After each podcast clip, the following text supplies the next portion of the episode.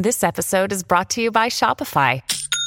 Forget the frustration of picking commerce platforms when you switch your business to Shopify, the global commerce platform that supercharges your selling wherever you sell. With Shopify, you'll harness the same intuitive features, trusted apps, and powerful analytics used by the world's leading brands. Sign up today for your $1 per month trial period at shopify.com slash tech, all lowercase. That's shopify.com slash tech.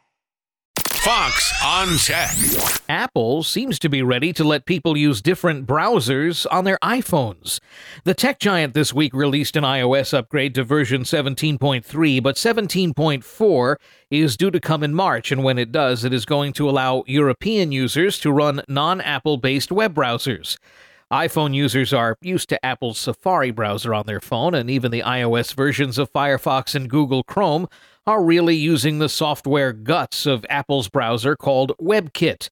But now that the EU law requires phone makers to allow users to uninstall pre installed apps, Apple is allowing for Chromium based browsers, the Google framework behind Chrome and other browsers like Microsoft Edge. US users won't have this freedom just yet, but just as the EU forced Apple to adopt USB C charging, it is possible American iPhone fans could benefit one day from this change too with Fox on Tech. I'm Eben Brown, Fox News.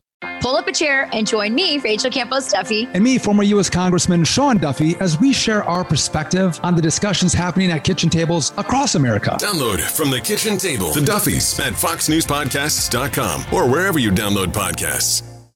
Listen to Fox News Podcast shows ad free on Fox News Podcast Plus, on Apple Podcast, Amazon Music with your Prime membership, or follow wherever you get your podcasts.